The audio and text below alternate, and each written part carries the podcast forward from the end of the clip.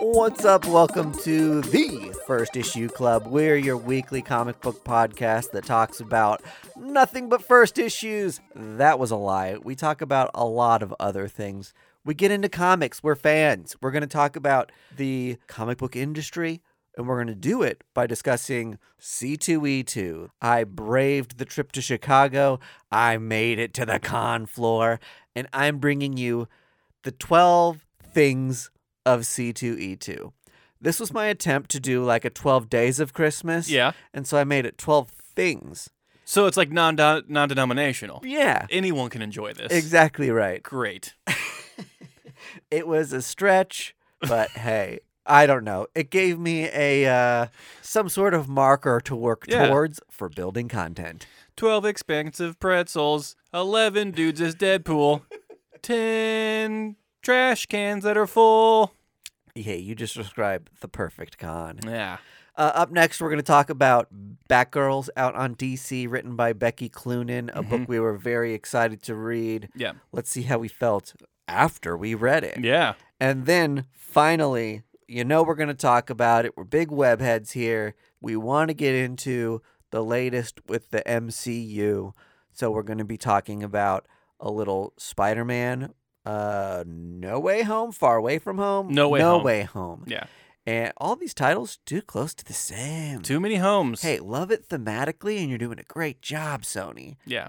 And Marvel. and Marvel. I just confused these titles. Uh, so we're gonna get to that and some other probably Hawkeye spoilers. We want to Mhm. save that until last, so it's easy to listen to the episode and flip that off Yep. if you don't want to hear any spoilers if you haven't seen it yet. But by now, hey, it's Wednesday. Uh, it's yeah. probably been spoiled for you. Yeah. if you live anywhere on the social network, it's been spoiled for you. Yes. All right. Let's get into the 12 things about C2E2. Mhm. Of course, every year I apply for my press badge, and they're pretty lax. Every about year who they they give give it to press us. badges to, because I always get it. And there's always someone at the convention that's like, "Oh wow, press," and I'm like, "I'm nobody." Yeah. Before we start this conversation, I just want to let you know, I am absolutely no one. Yeah, I do the opposite. I go, I'm with the White House. We're doing a comic book uh, committee. We've got some sleeper agents installed. Yeah, we need to talk to you immediately, Mr. Zadarsky. So, number one, safety.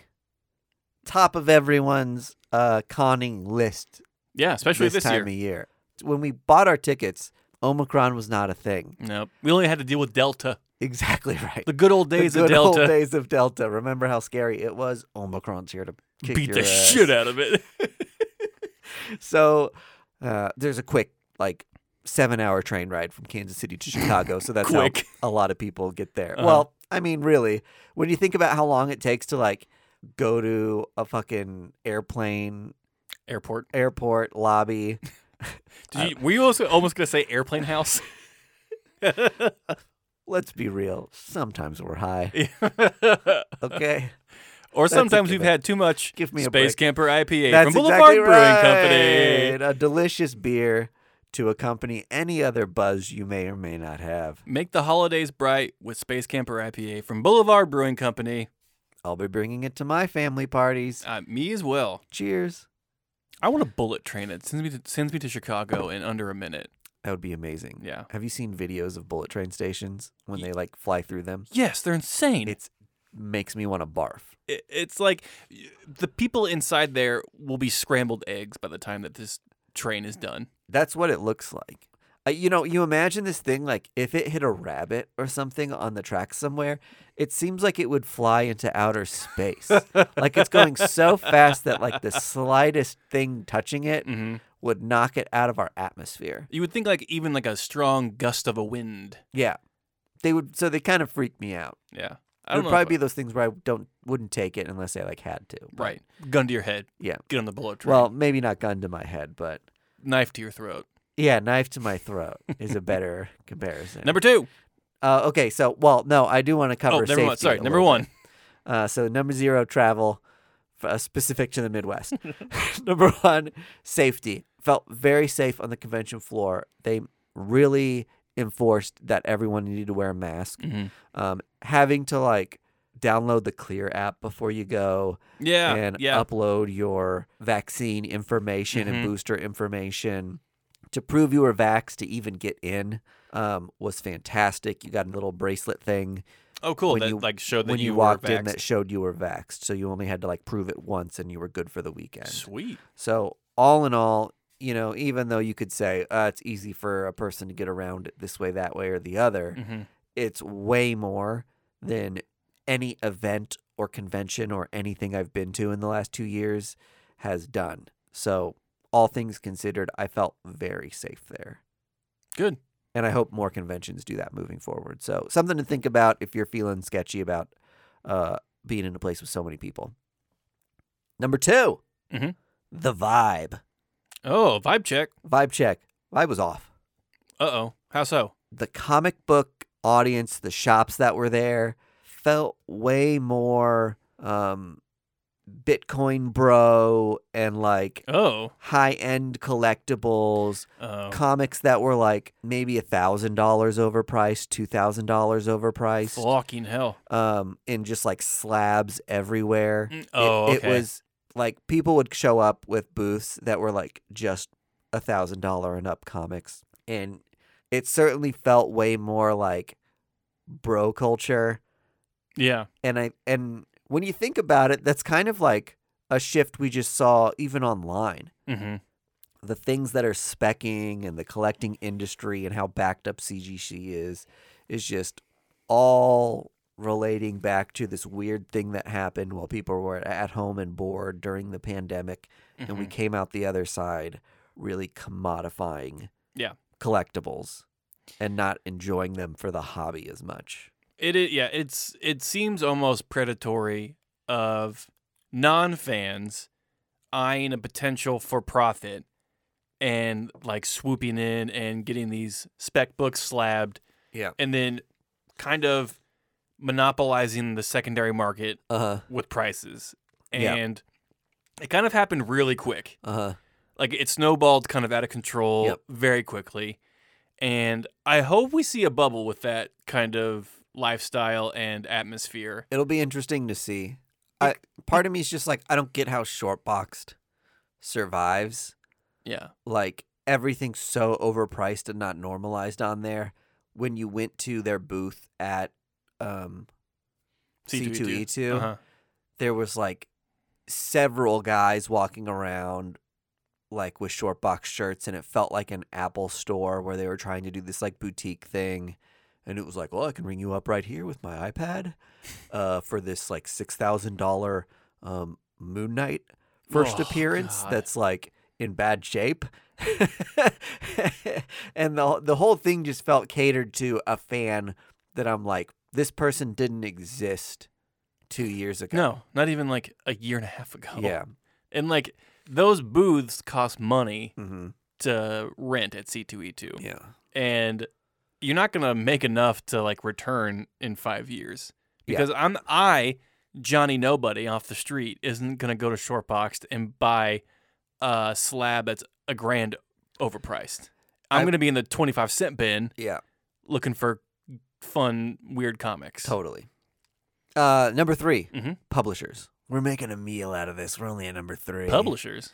So publishers that were in attendance or really made a show. hmm Aftershock, SourcePoint Press, and AWA. Okay. This was a weak year for publishers. By Mhm. far and away, Aftershock was the biggest publisher there. Wow. I went up and talked to them about it, um, and they were like, "We think it's wild too." They were like, "This happens at a lot more conventions than you'd think lately." Um, he was like, "A couple years ago, even before the pandemic, there was one year where Marvel and DC both skipped, and we were easily the biggest publisher here." That is wild. So they had like an okay booth, and they did that thing where they sell metal covers that are like Mhm. $75 a pop and very high end.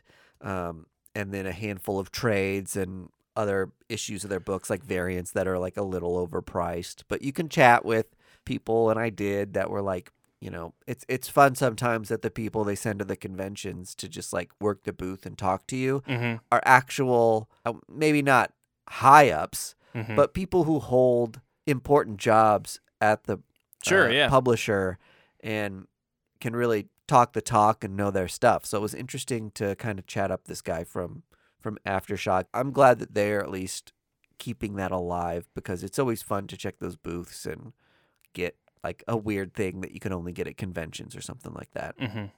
Source Points booth felt way more like here's a handful of trades and there's a couple creators hanging around that are like, "Hey, let me tell you about my book." Yeah. And they're trying to like pitch to you as you walk by. Uh, Their booth wasn't fun. It looked cool. It definitely like drew your eye, but once you made it over there, there wasn't a lot to buy. There wasn't a lot of like fun to be had. And then AWA, those people are very chatty and they're very excited and they think they're, you know, the fastest growing publisher. They're I, breaking I the say mold. that because you know, you know, they they said I was just talking to them about tw- their 2021 and their 2022, and they they said that they were the fastest growing publisher, and I was like, I don't know if I believe that, but yeah. Off If- of what? if you if you believe that and that's your goal, like great.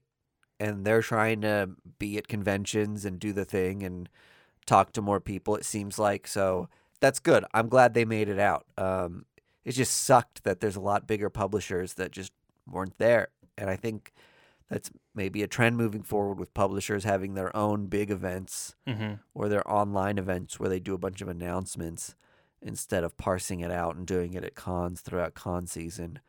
But we'll see. It Yeah. was yeah, uh, props to those publishers who did show up and tried to like make it fun, but ultimately fell flat um, from for publishers. Okay, number four, shopping, very weak. I can imagine that a lot of people showed up for booth space. Yeah, so the booth space a couple years ago was fantastic. Yeah. Oh And yeah. This time around, it was kind of a lot of just the gadgets and bullshit that you see at every convention. Mm. Like, all seems like stuff they mass ordered on Amazon. Oh, for sure. And then upcharged you another ten dollars because Mhm. you're buying it at a convention. Right. So not a good showing from like local artisans and Oh, okay. and some of those more interesting booths that sell like weird bootleg movies and like hard to find things. That was that was definitely missing from the convention this year. My number five, prices Well, I can probably imagine they're up. extremely. Yeah. I was very disappointed. Um, there are certain things that you're like, okay, I'm going to a convention. Like I'm gonna keep my eye out for a couple books, Uh-huh. and then you start seeing things that you have, and you know like they should be charging twenty dollars for that, but it's like hundred and fifty dollars. Good lord. And so it definitely felt like we're either taking advantage of people or people don't understand hmm what the deal is with comic books or we're coming in trying to get a quick buck and making you feel like you got a bargain when you ask for like half off. You know, I'll give it to you half off if you buy it right now. It's Yeah. like, well, you're still overpaying by Yeah. $80. Yeah.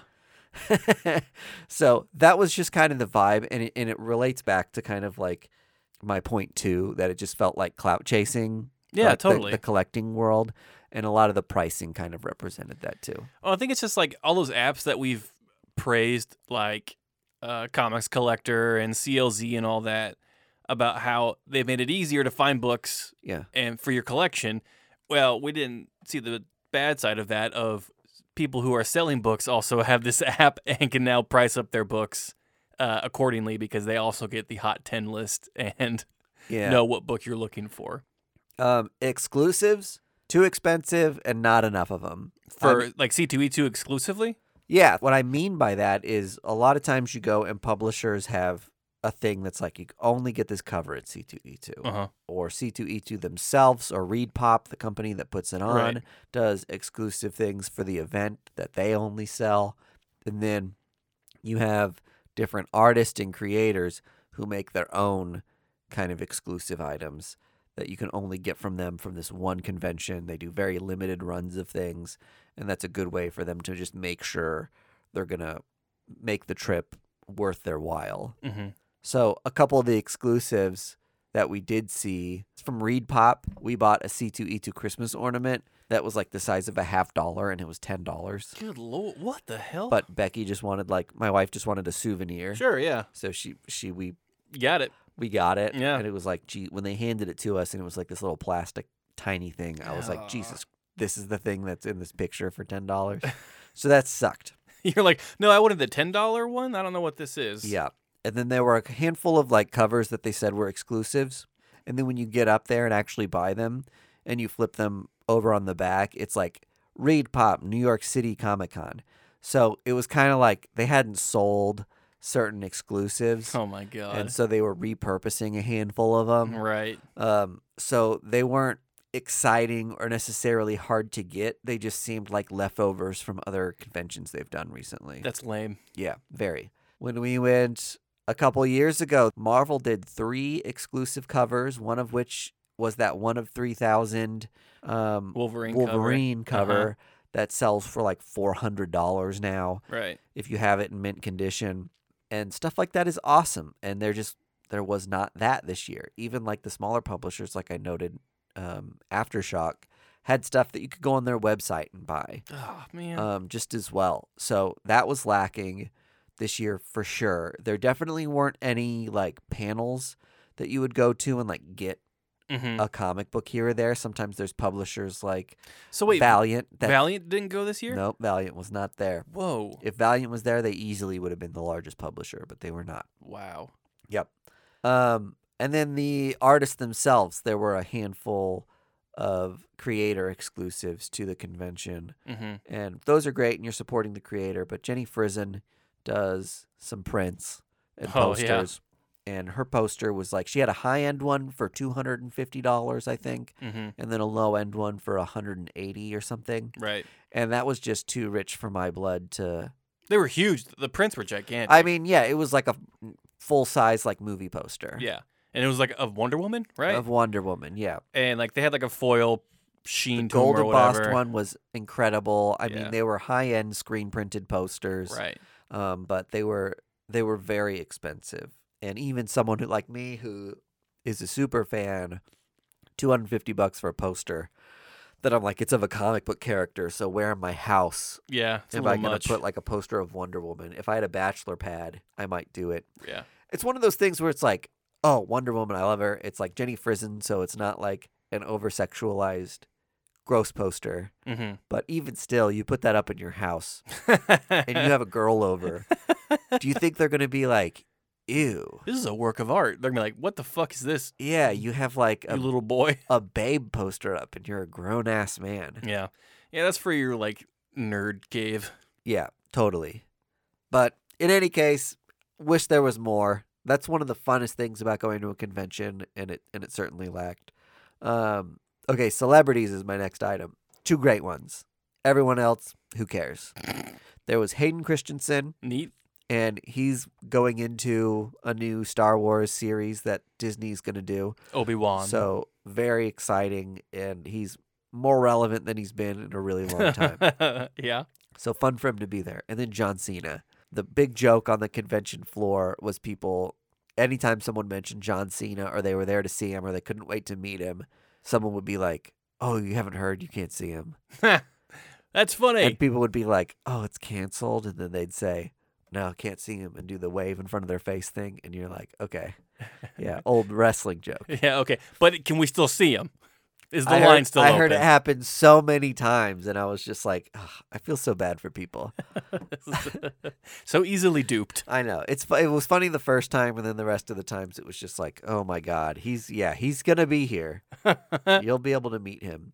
And then the rest of the people were like normal when you have all these like people who do cartoon character voices Yeah. and shit like that. Like not anything you and I No. care about. the rise of anime voice actors and like cartoon voice actors Uh-huh. is really an astonishing thing I've seen It happen is. over the con Yeah. my con experiences over the years. Well, and anime just gets more and more popular.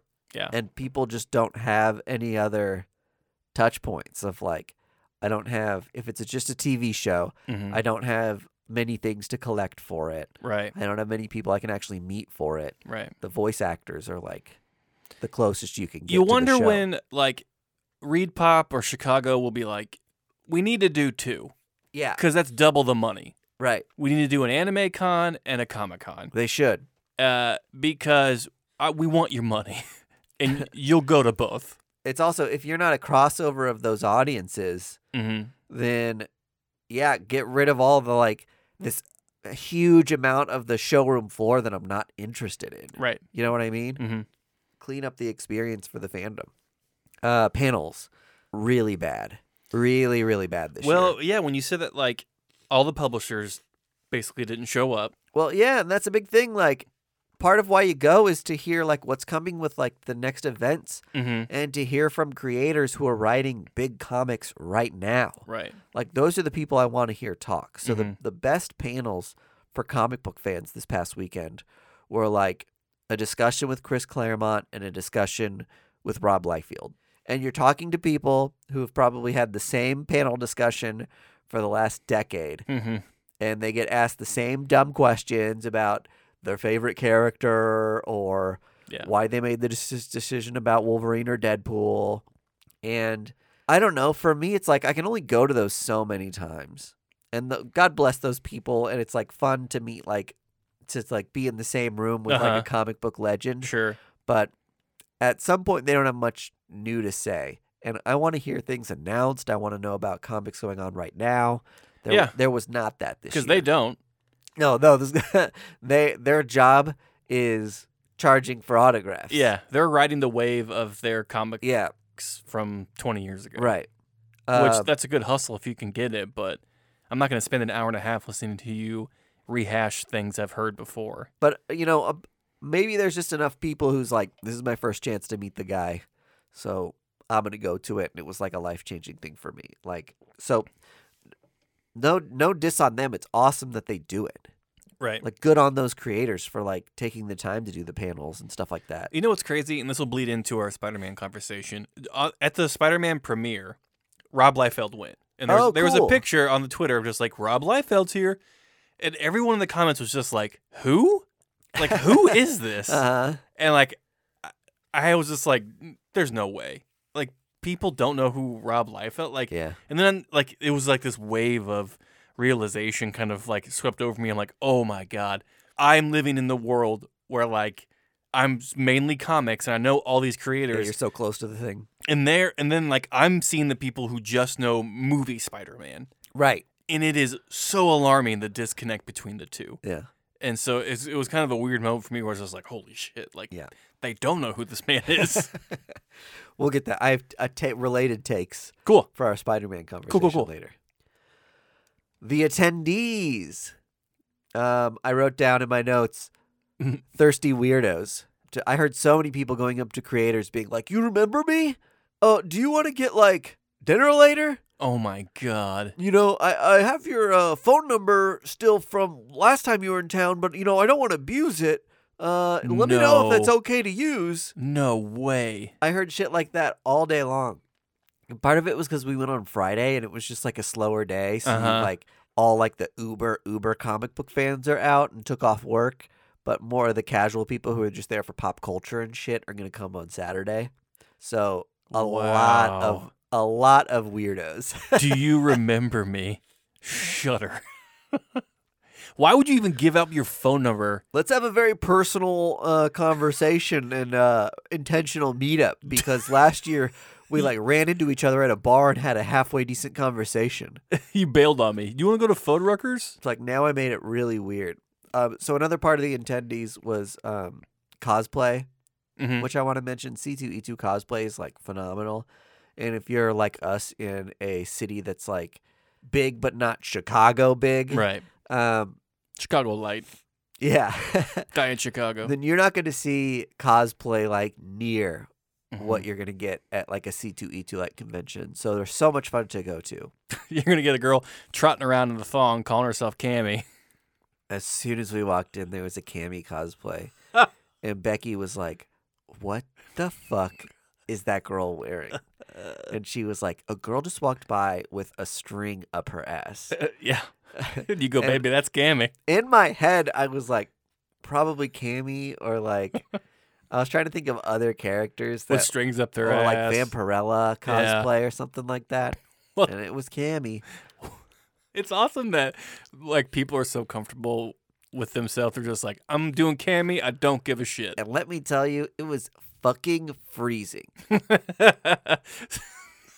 It was awful that weekend, temperature wise, and it was raining and it Uh-huh. was cold all weekend. It sucked. Yeah. And people are still coming in in like thongs, but props to you for devotion. So, like, they, the app was sending out alerts that was like, stop coming to the cosplay panel. Like, it's full. oh no. Or like the cosplay after party event is at capacity, like stop coming. And I was like, that's cool as shit Mhm. that that community still came out like so hard. Right. Um, I didn't see like near as much cosplay as we'd normally see on the C2E2 floor, Mhm. but it was even still compa- in comparison to what we get in Kansas City, it was phenomenal. So I had fun with the cosplay, but not the full force as usual. As yeah, we saw like two years ago. Um, okay, food. Eat somewhere else. So that's another thing to I think pay attention for is that sometimes these big conventions have fun places to like stop and get a decent bite of food, Yeah. but when they're pared down because of the pandemic, Phoning it in. yeah, phoning it in, fuck it. I'll let the cheap buck people thrive. That's why I always throw a couple granola bars in my backpack. That's the way to go. Yeah. Get a cliff bar. All right, Artist Alley. Best part of C2E2. Oh, surprise. A lot of great creators out. Yeah. a lot of autographs to be had. You Like got me a- a cool one for my Radiant Black. Yes, Kyle Higgins signed your Radiant Black, and if you don't know this, the first issue A cover, Mm-hmm. and I believe like the third printing of the first issue, Mm-hmm. Kyle Higgins does secret signatures for, which I didn't know. Right. But he gets out a lot of invisible ink pens. Which is crazy cool. Yeah. And he has like a, a stamp pad filled with invisible ink and he presses the logo on the covers and then draws a bunch of little shit and remarks and quotes and things. Mhm. when you put them under a UV light, you can see all these cool secret signatures. But if you look at your comic book in normal lighting, it looks like it hasn't even been signed, touched, anything. So I think a really fun thing if you have those books and you find him at a con, like definitely seek him out and um, he'll prompt you about that. That was like the coolest thing Yeah. of the convention was watching him do those on those couple covers. So I loved that. Um, the ladies were out in full force. Jenny Frizen was there, huge line. She was always busy. I Jo- feel like her lines is going to be massive from here on out. She's such an iconic Cover artists, cover artist now. are, and those are the people that I think have the larger fandom or fan base Right.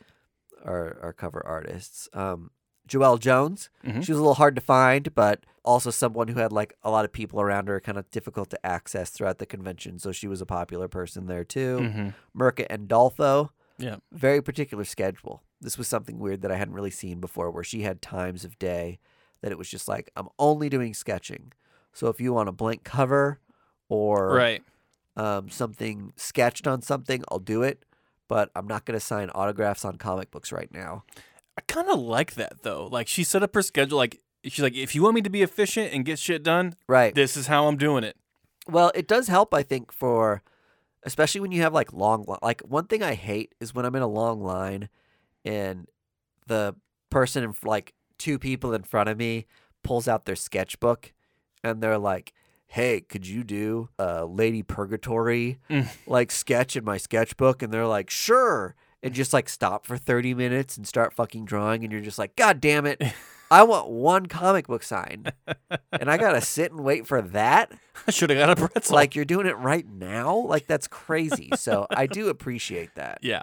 um, that is cool but i walked but that's the other thing with c2e2 is that it's so big and so busy Mm-hmm. that it was just like okay realistically i'm realizing this is the only time i'm going to walk past you so i got something sketched by her Mm-hmm. instead of getting my comics signed that I Oh, brought. nice. So um, it was cool to get something sketched, but I would have rather like had spent a fraction of that and just had like an autograph or two. Yeah. Was she charging for autographs? Um, beyond one book. Oh, cool. Okay. She had like a little menu up, and, tha- and that seemed like a big Oh. thing for people was that I'll sign one or two books for free, Yeah. and then the rest of them I charge like five bucks a pop. I love the menu option. Like have Yeah. it out in front of your table. That way, it saves you from talking to Yep. people and it saves people from asking you dumbass questions. Uh-huh. Um, Stephanie Phillips and Stephanie Williams were both really cool, Mm. both writers at DC. Yeah. And they were, I think Stephanie Phillips had like a two free books rule Oh, cool. Nice. and then charged. And then S- Stephanie Williams just signed for free unless you were doing CGC. Yeah. Mm. And then she would charge you like 10 bucks for an autograph or something. nice. But they were both so cool, so laid back, really awesome, like down to earth people that were just like down to chat with you. Yeah. Um, Stephanie Phillips's line was like definitely a little longer, hmm so she was a little harder to like stop and bullshit with. But you could tell she was like hamming it up with some people and, Nice. and having a good time. So she was cool. Uh, Kyle Higgins and Ryan Perot, like we Yeah. mentioned, your Radiant Black, they Yeah, sat yeah. next to each other because they worked on Power Rangers Power together. Rangers. Yeah. These guys are total broskies. Oh no. Yeah. I don't know if that's a good or a bad thing to you. It may be some people are just like, oh, yeah, hell yeah, these guys are bros. Great. Um, that's fine. Uh huh. But for me, I was kind of like, oh, man. I wish you were more nerdy. They had these dudes run up to them beforehand, and then we were like waiting in line, and these couple guys came up and they were like, yo, bro, what's up? Are we going to like throw down later? And and those two guys were like, "Oh hell yeah, dude!" And we're like dapping up these oh my god. these like nerd comic book bros and everything they said they were like screaming it and these guys were like i want everyone to know i'm friends with kyle higgins and ryan perot and made like a big show and they talked for like 10 minutes and i'm just standing in this line like fucking let's go like Come on now, do guys. i need to like watch you guys like completely bro out for 10 minutes like again like i just want a few comics signed and i'll be on my merry way so they were just that interaction was a little weird but Yeah. still he did like the um full-blown sketches on your comics yeah, which is crazy. So- and one day I hope to see them. i know I need to find a blacklight apparently. I tried to Google a, a picture of it and I couldn't even find one. So, um, very cool. Those guys charge for sure. So they're like five bucks a book or something. Mm, all right. So they're they're higher end hoity-toity. They must be getting way more sought after. Well, I think Radiant Black is definitely getting some heat behind it, so they're riding that wave. And yeah, and it definitely seems like there's tons more Power Rangers fans than I expected. Mm-hmm. Daniel Warren Johnson Oh, is so cool. DWJ. and he I, I he had like little sketchbooks and mini comics and things Yeah. and i was like i'll pick up this one and he was like oh cool and he signed it and did a little sketch in it and handed it to me and i was like well what do i owe you and he was like ah they donate He's like nothing. he's like yeah nothing these are free and i was like do you take like donations and he's like yeah sure sometimes and i He was like seems like, a savant. oh my god you're so fucking cool like He he's was awesome. always drawing, yeah right and he's like phenomenal. Yeah. He's like his own different style and everything. Like, You can tell he worked super hard to Yep. get his style. he had he had this really cool poster of all his characters that he was selling there. Oh, sick. That was awesome. Nice. Um, and then I'll just mention really quick at the end here, Chris Claremont and Bob McClode Mhm. of New Mutants fame. Mhm. They were the big draw for me. Chris Claremont is somehow the sweetest but also most resentful person you'll ever meet. and so it was just cool like he would just sit and talk forever to people again that's a, another reason why his line moved like really slow Mm-hmm. but at the same time it was just so cool to hear him talk about like the process of writing x-men and why he decided to do this or that with sabretooth and blah blah blah but every half minute or so he would be like but then so and so ruined it Oh my god. so he's like so resentful, and he kind of said to me like, I kind of like chuckled, and he was just like, I don't know. He's like, I'm too protective over the characters I created, and even some of those that I didn't, but like kind of defined. And I was like, well, that makes sense. You establish so much of the canon; it, they kind of probably feel like your kids to some extent. Mhm. But I was like, He goes, "Thank you." but I also like, yeah, I also like love other stuff, and they gotta keep writing comics. So he seemed to like appreciate the conversation. He was very like open to hearing things and talking to people, but could also be like on edge at a moment's notice. Yeah. I asked him to remark the comic or sign it with a quote from Cannonball. Mm-hmm. So if you read New Mutants, in the first like 50 issues, every issue Cannonball says, I'm nigh and vulnerable when I'm blasting. And I was like, could you write that Cannonball quote, uh, that I'm nigh invincible one? And he was like, Cannonball doesn't say that. and I was like, uh, the, oh, the I, I'm not even invincible when I'm blasting, like one that's like in most of the issues. And he was like, that's not in here. And he opens the book and like thumbs through it, and he's like, no, that wasn't in there. Oh god. And I was like, you didn't even look at the word bubbles. uh huh. I didn't write And- that. And I was like, I was like, hey man, don't worry about it. Yeah. I was like, I, it was just a weird question, and thought I'd see if you would like write a quote on it or something. Not a big deal. Totally fine with just a signature. And he was like, uh, Cannonball would say, "I love Leela," and then he writes that on the comic and does a little word bubble around it.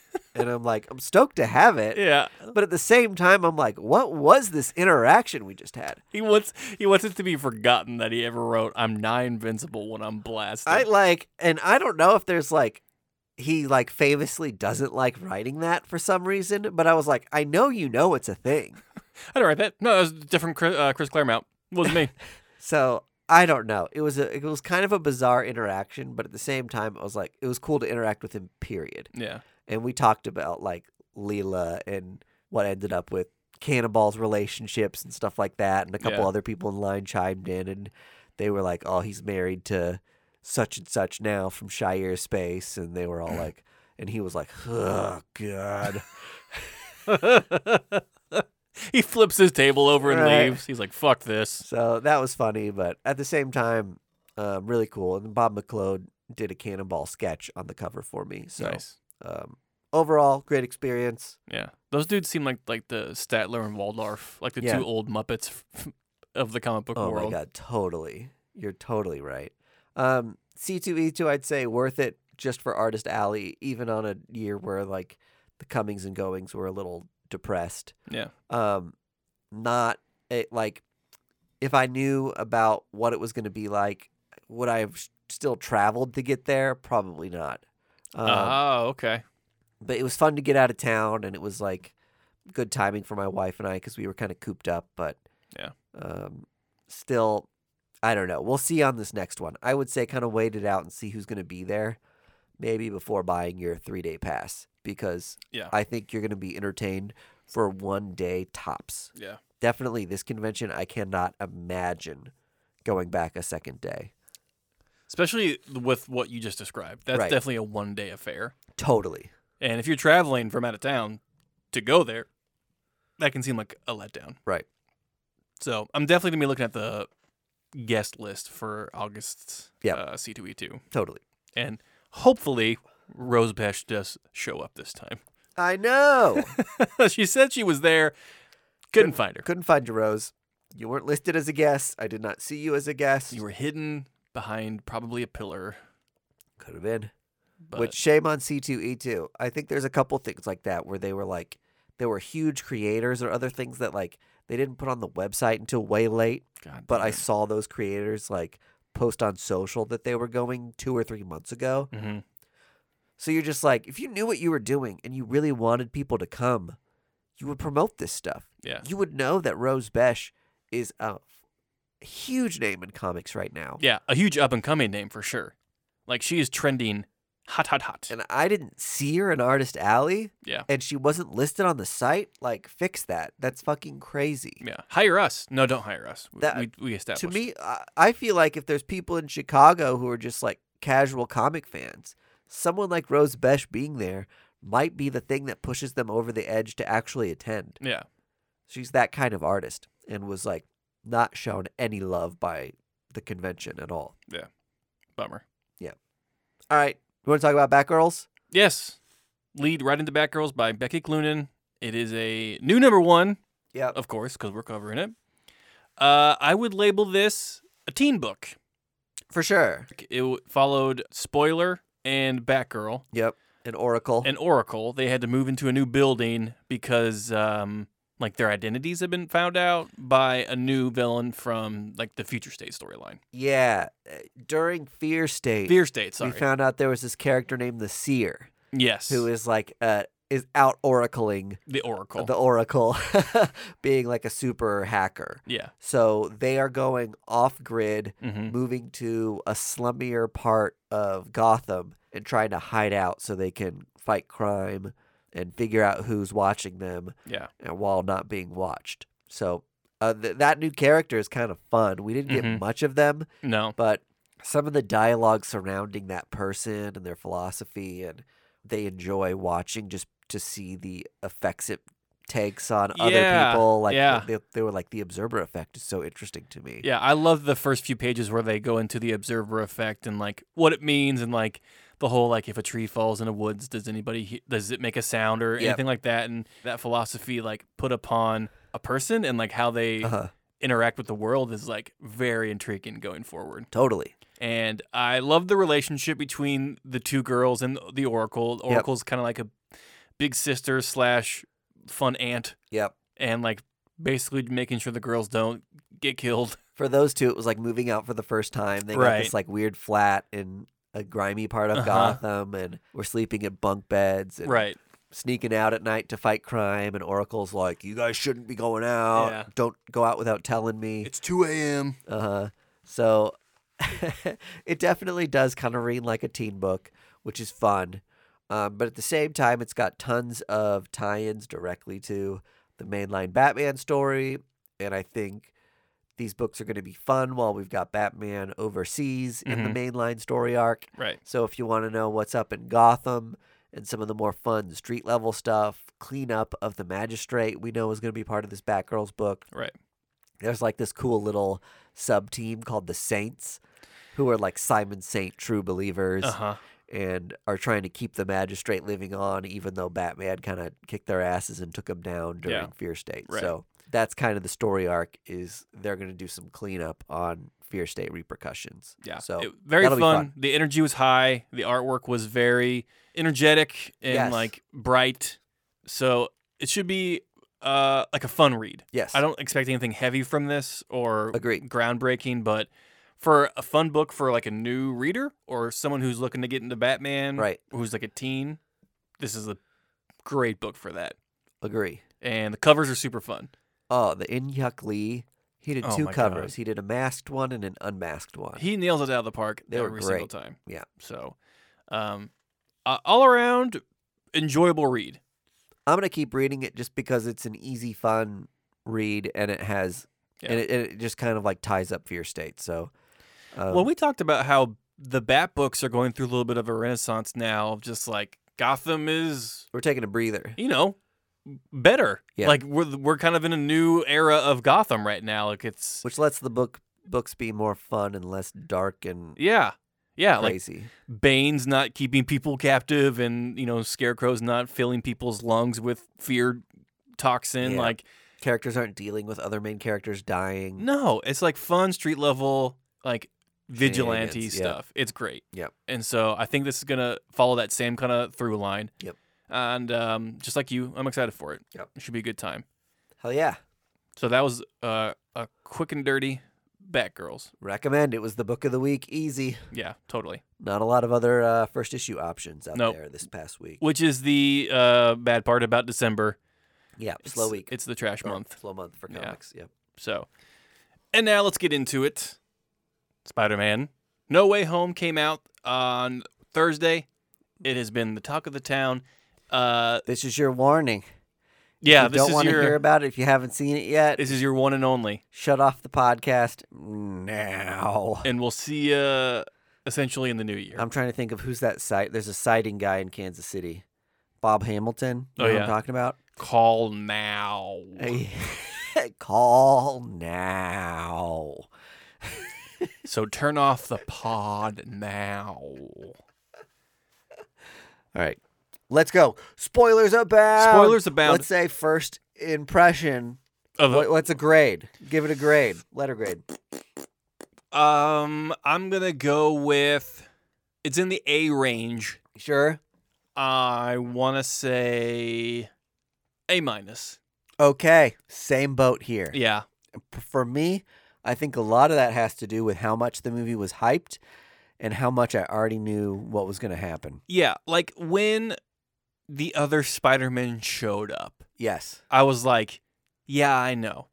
Yep. It was definitely like a moment for sure. And then when you realize it's like, oh, this is how they're doing it, like that was cool. Yeah. But at the same time, it was like, I've just been waiting D- Exactly. and being like, let's get like I know it's gonna happen. Let's fucking go get these other Spider Men in here. and that's what really like kind of dis- distracted you and took you out of it. yes, You're just like, I know they're gonna show up. Just like when? Like, can we just like get to that? Yeah. Please. once it happened, that's when the movie really thrived. Yeah. The first act was necessary, but kind of just bogged down with Mhm. like the intention of Spider Men are coming. Yes, right.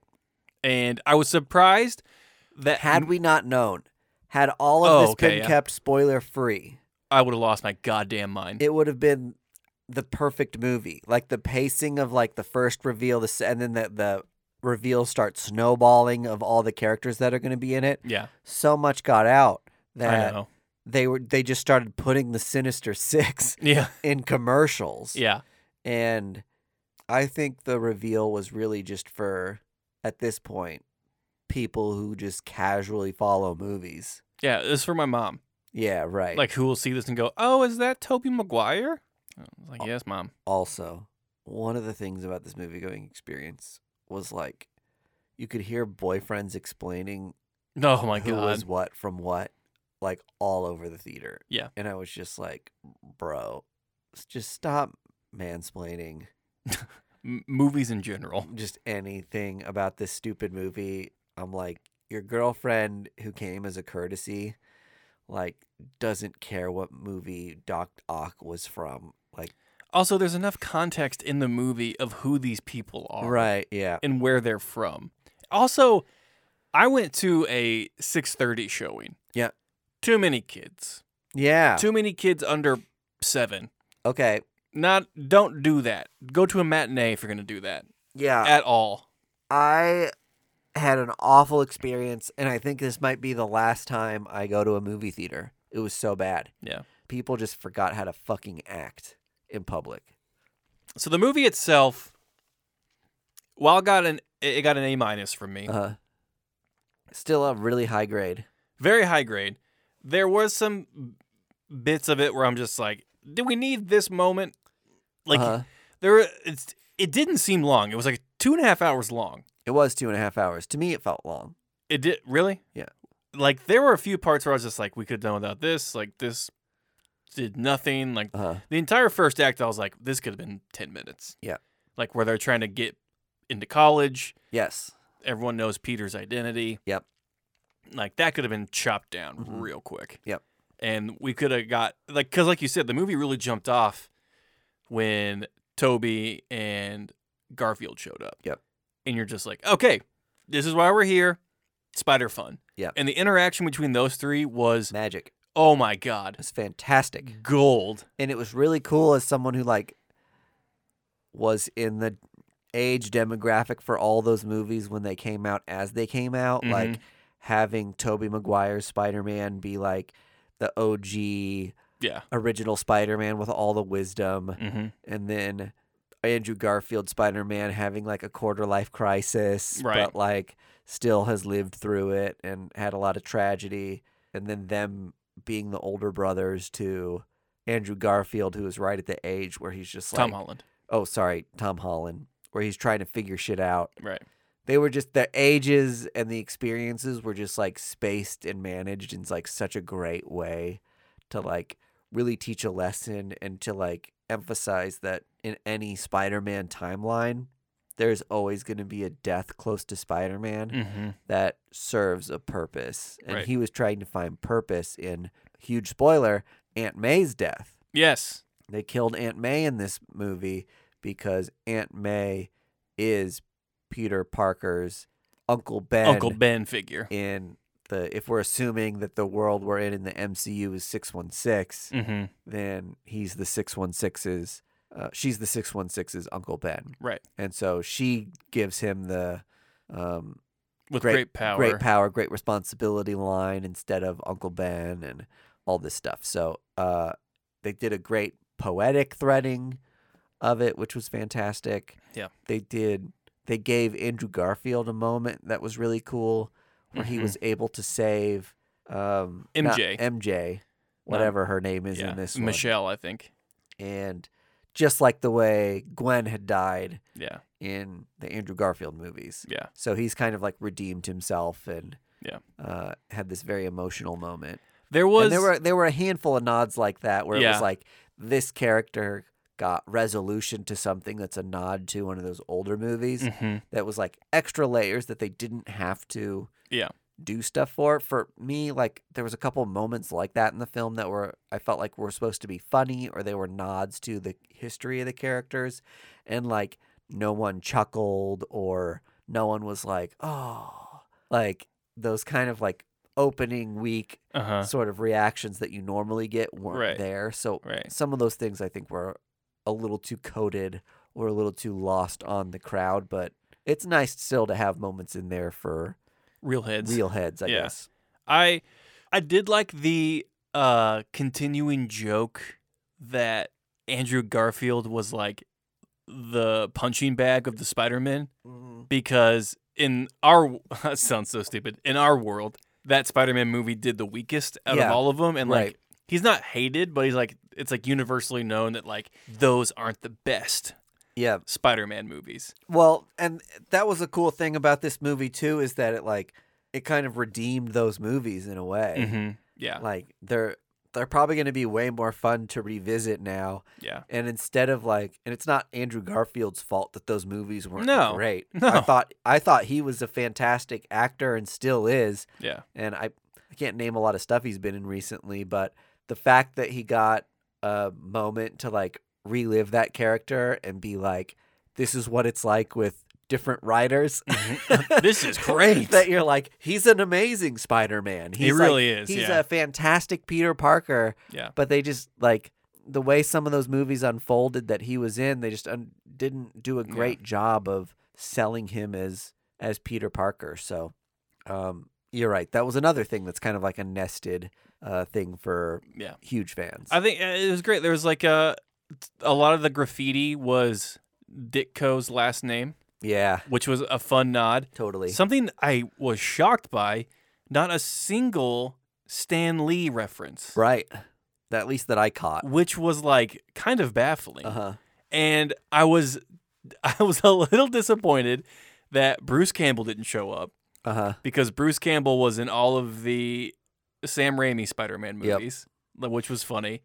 Uh, I liked that Flash Gordon wrote a book called Flashpoint, yep that was which funny I was the only one in the theater that Who laughed was like at that. "Huh?" Yeah, seriously, like it was dead quiet except for me going ha, and, and uh, I I wasn't even embarrassed by that. I was, I was like, Yeah. I know what that is comic in book reference reference to yep and I thought, um, you know, the st- the story of I I don't know how much you want to go into the whole movie, but like Yeah. the ending of the movie uh-huh was another big gripe for me.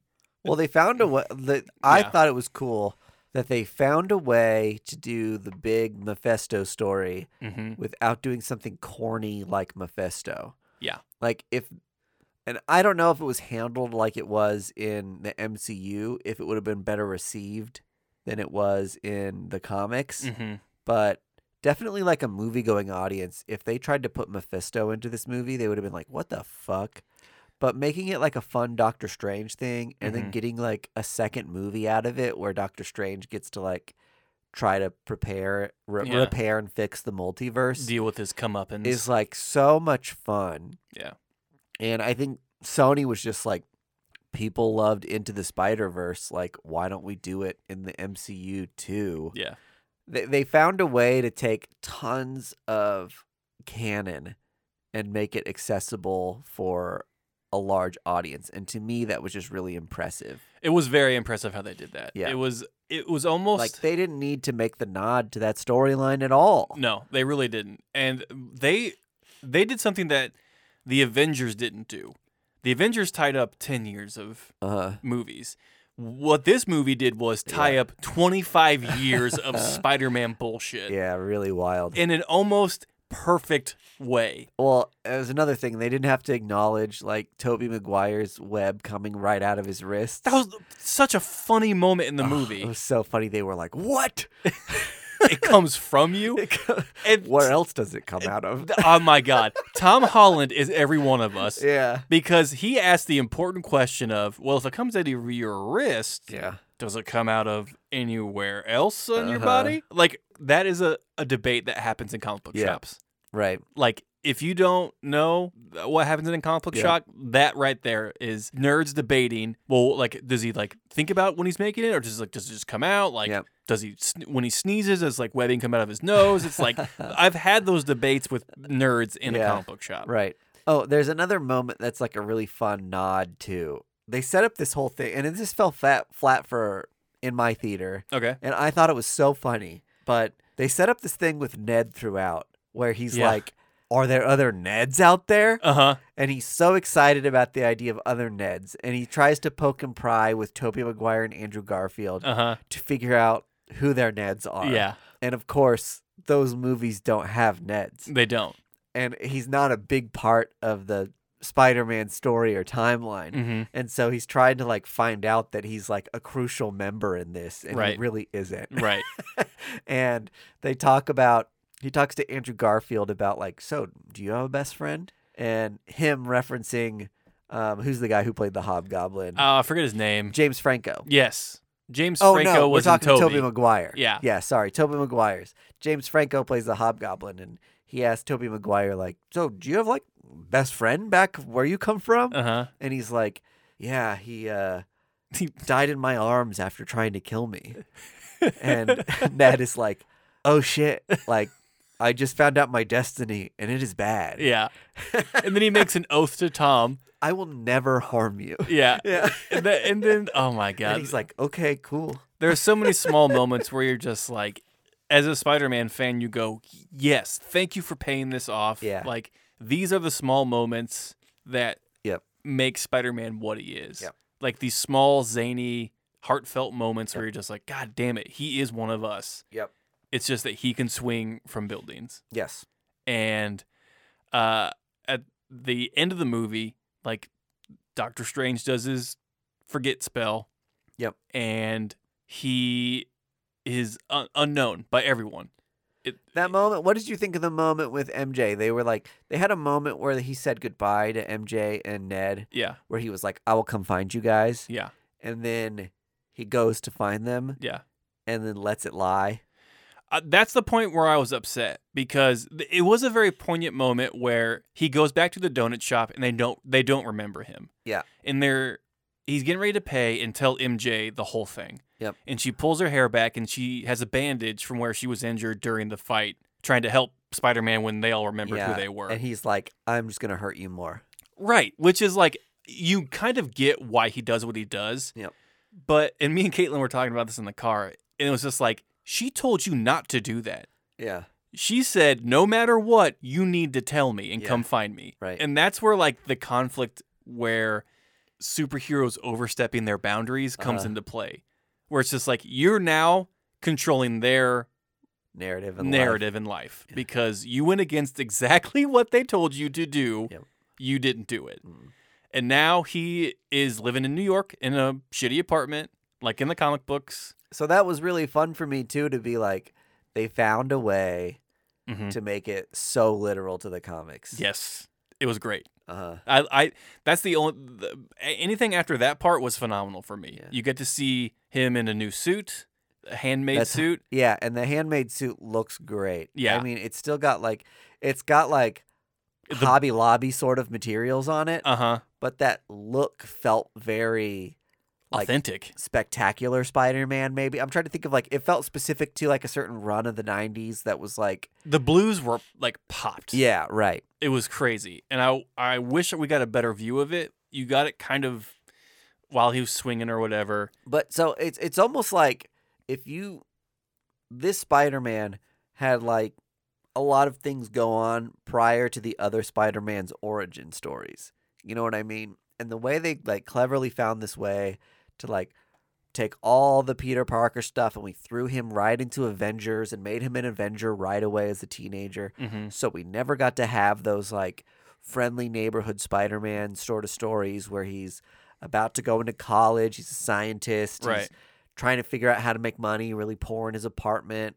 um, all the DIY parts of Spider-Man that are fun. Right. Like they got to do all that big hi-fi stuff and then find a way to be like we're giving him his Uncle Ben moment. Yep. And then starting him into like normal Spider-Man. It was like they gave him like a f- four or five movie origin story. yeah, truly. and like I love how they gave him the ultimate suit Yep. and then took it all away. Yeah. Like he's bare bones now. Yep. And that's it, it was that's why I mean it was a brilliant ending to this because absolutely no one knows who he is. Uh, He is on his own in his like normal Hobby Lobby Spider-Man suit. Yep. Just trying to fight crime. And he Man. has his GED book trying to graduate high school and work his way back up into college like th- I think I read somewhere that Marvel's doing another trilogy with Tom Holland. Huh. So we know we have more Spider-Man movies coming, and I think those are going to be very very different yeah. than the Spider-Man movies that we got. Right. And I'm very excited for those going forward. Totally. And I'll say they did really clever things to like tie up loose ends in this arc where they like made the Tony Stark fabricating machine that could like build the Spider Man suit over and over again for him. Right. Like they made it integral to the solution of the movie Mhm. and then destroyed it Yeah. in that process so he can't easily go back No. and get like a crazy techno heavy Yeah. Spider Man suit anymore. Yeah. And um yeah, I mean th- there are so many things about this movie that were great. A few that were just like kind of bloated but easily overlookable. Yep.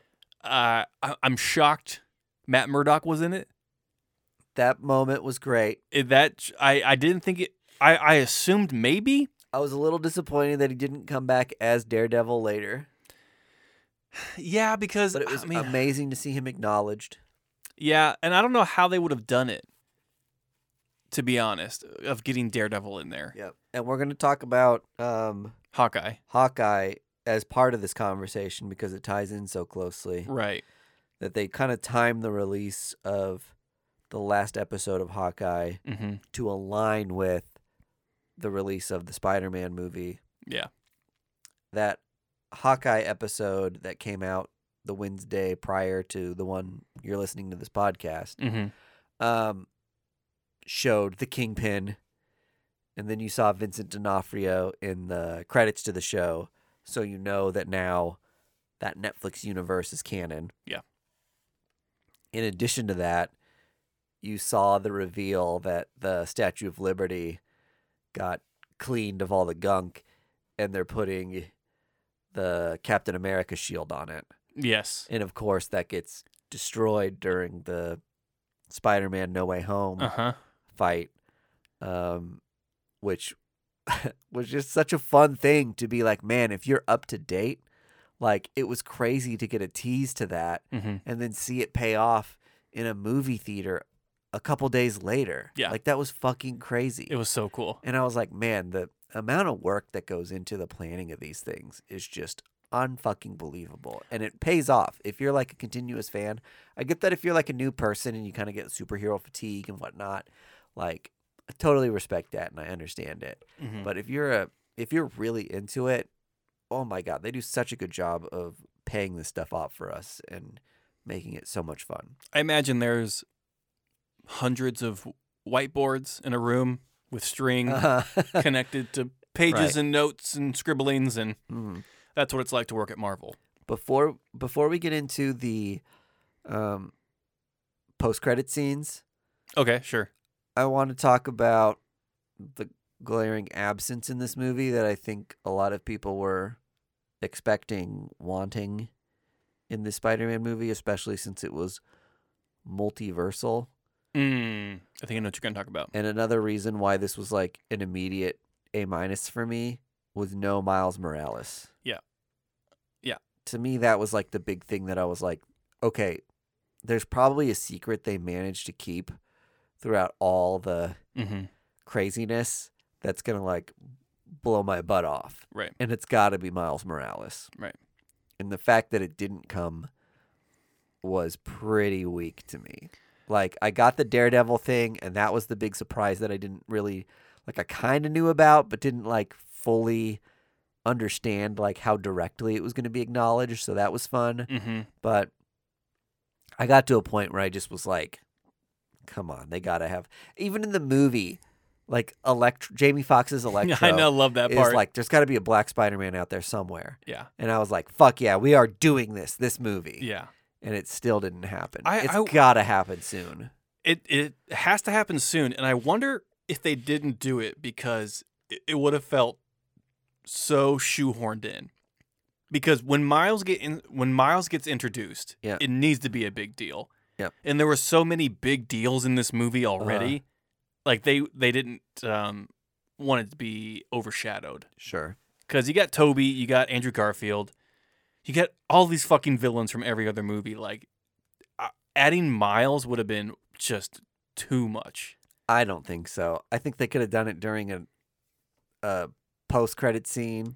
Yeah. much like we're going to talk about this, but they threw Venom in the Mm-hmm. post credit scene, and you saw what's his name, Hardy, Tom Hardy. Tom Hardy, um, playing his Sony Universe Venom character that got bl- blasted into our universe. Mm-hmm.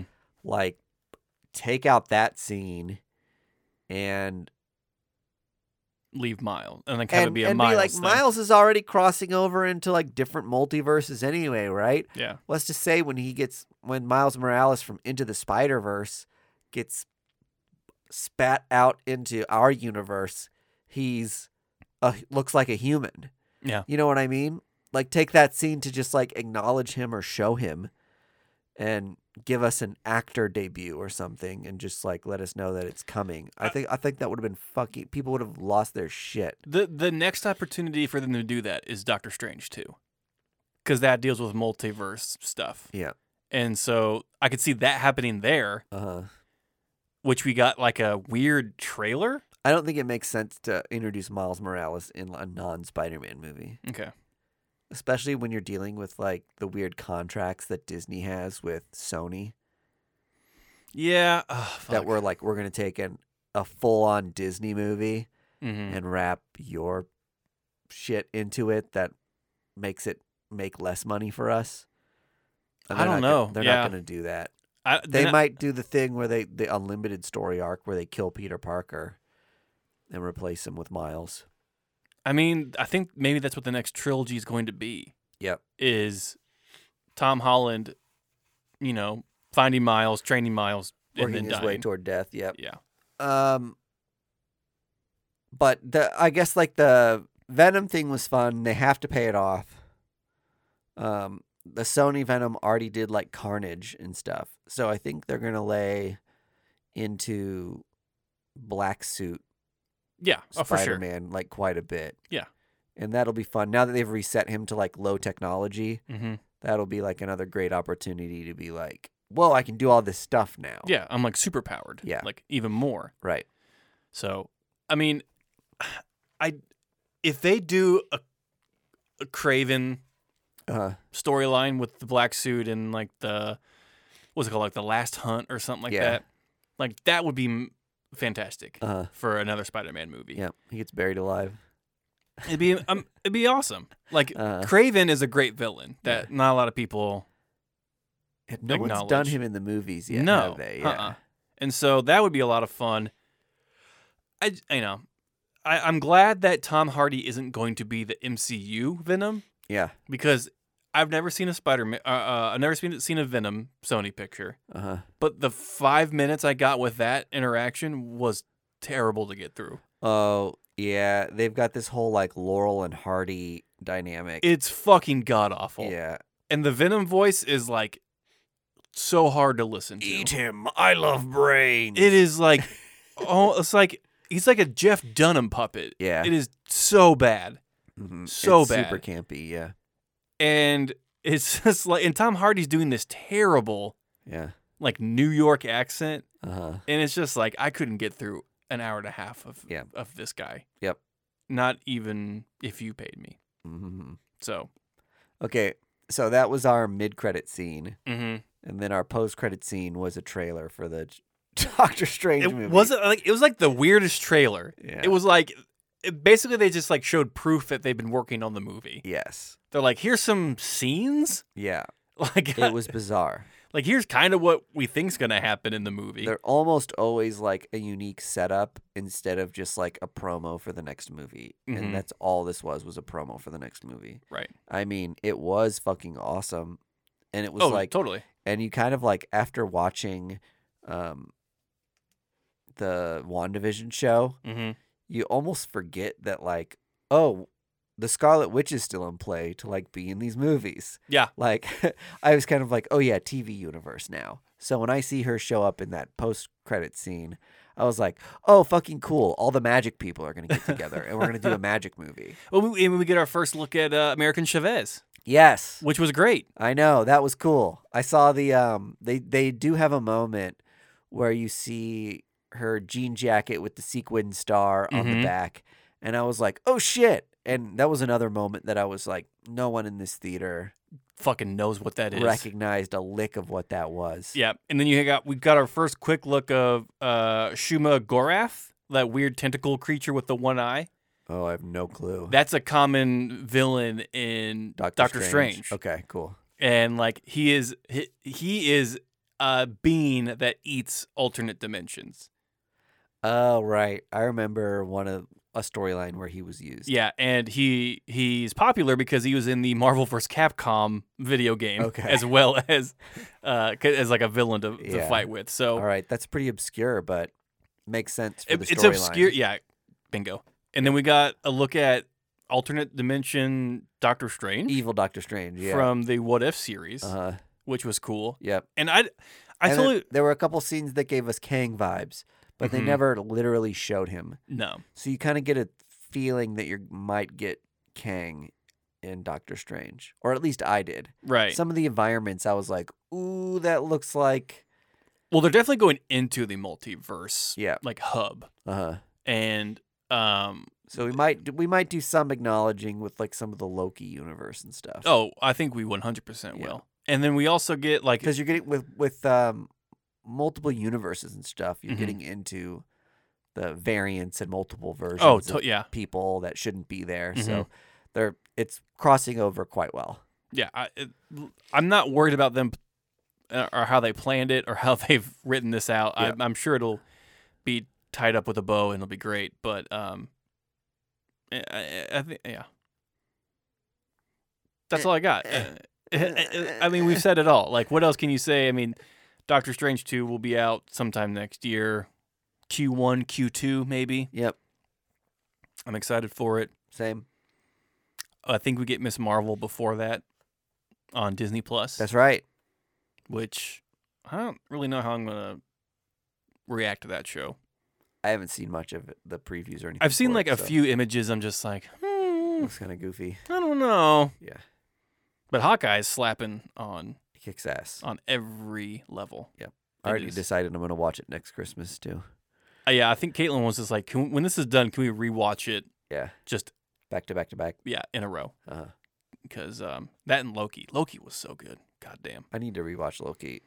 I put it kind of low on my uh, MCU ranking, or lower than I thought I would. Mm-hmm. Like once I was thinking about like my favorite movies and things, and I Yeah. was like, maybe I do my list again or watch that again and then see if I change my mind on where I put Loki in that Yeah. list because it was it was a really good show.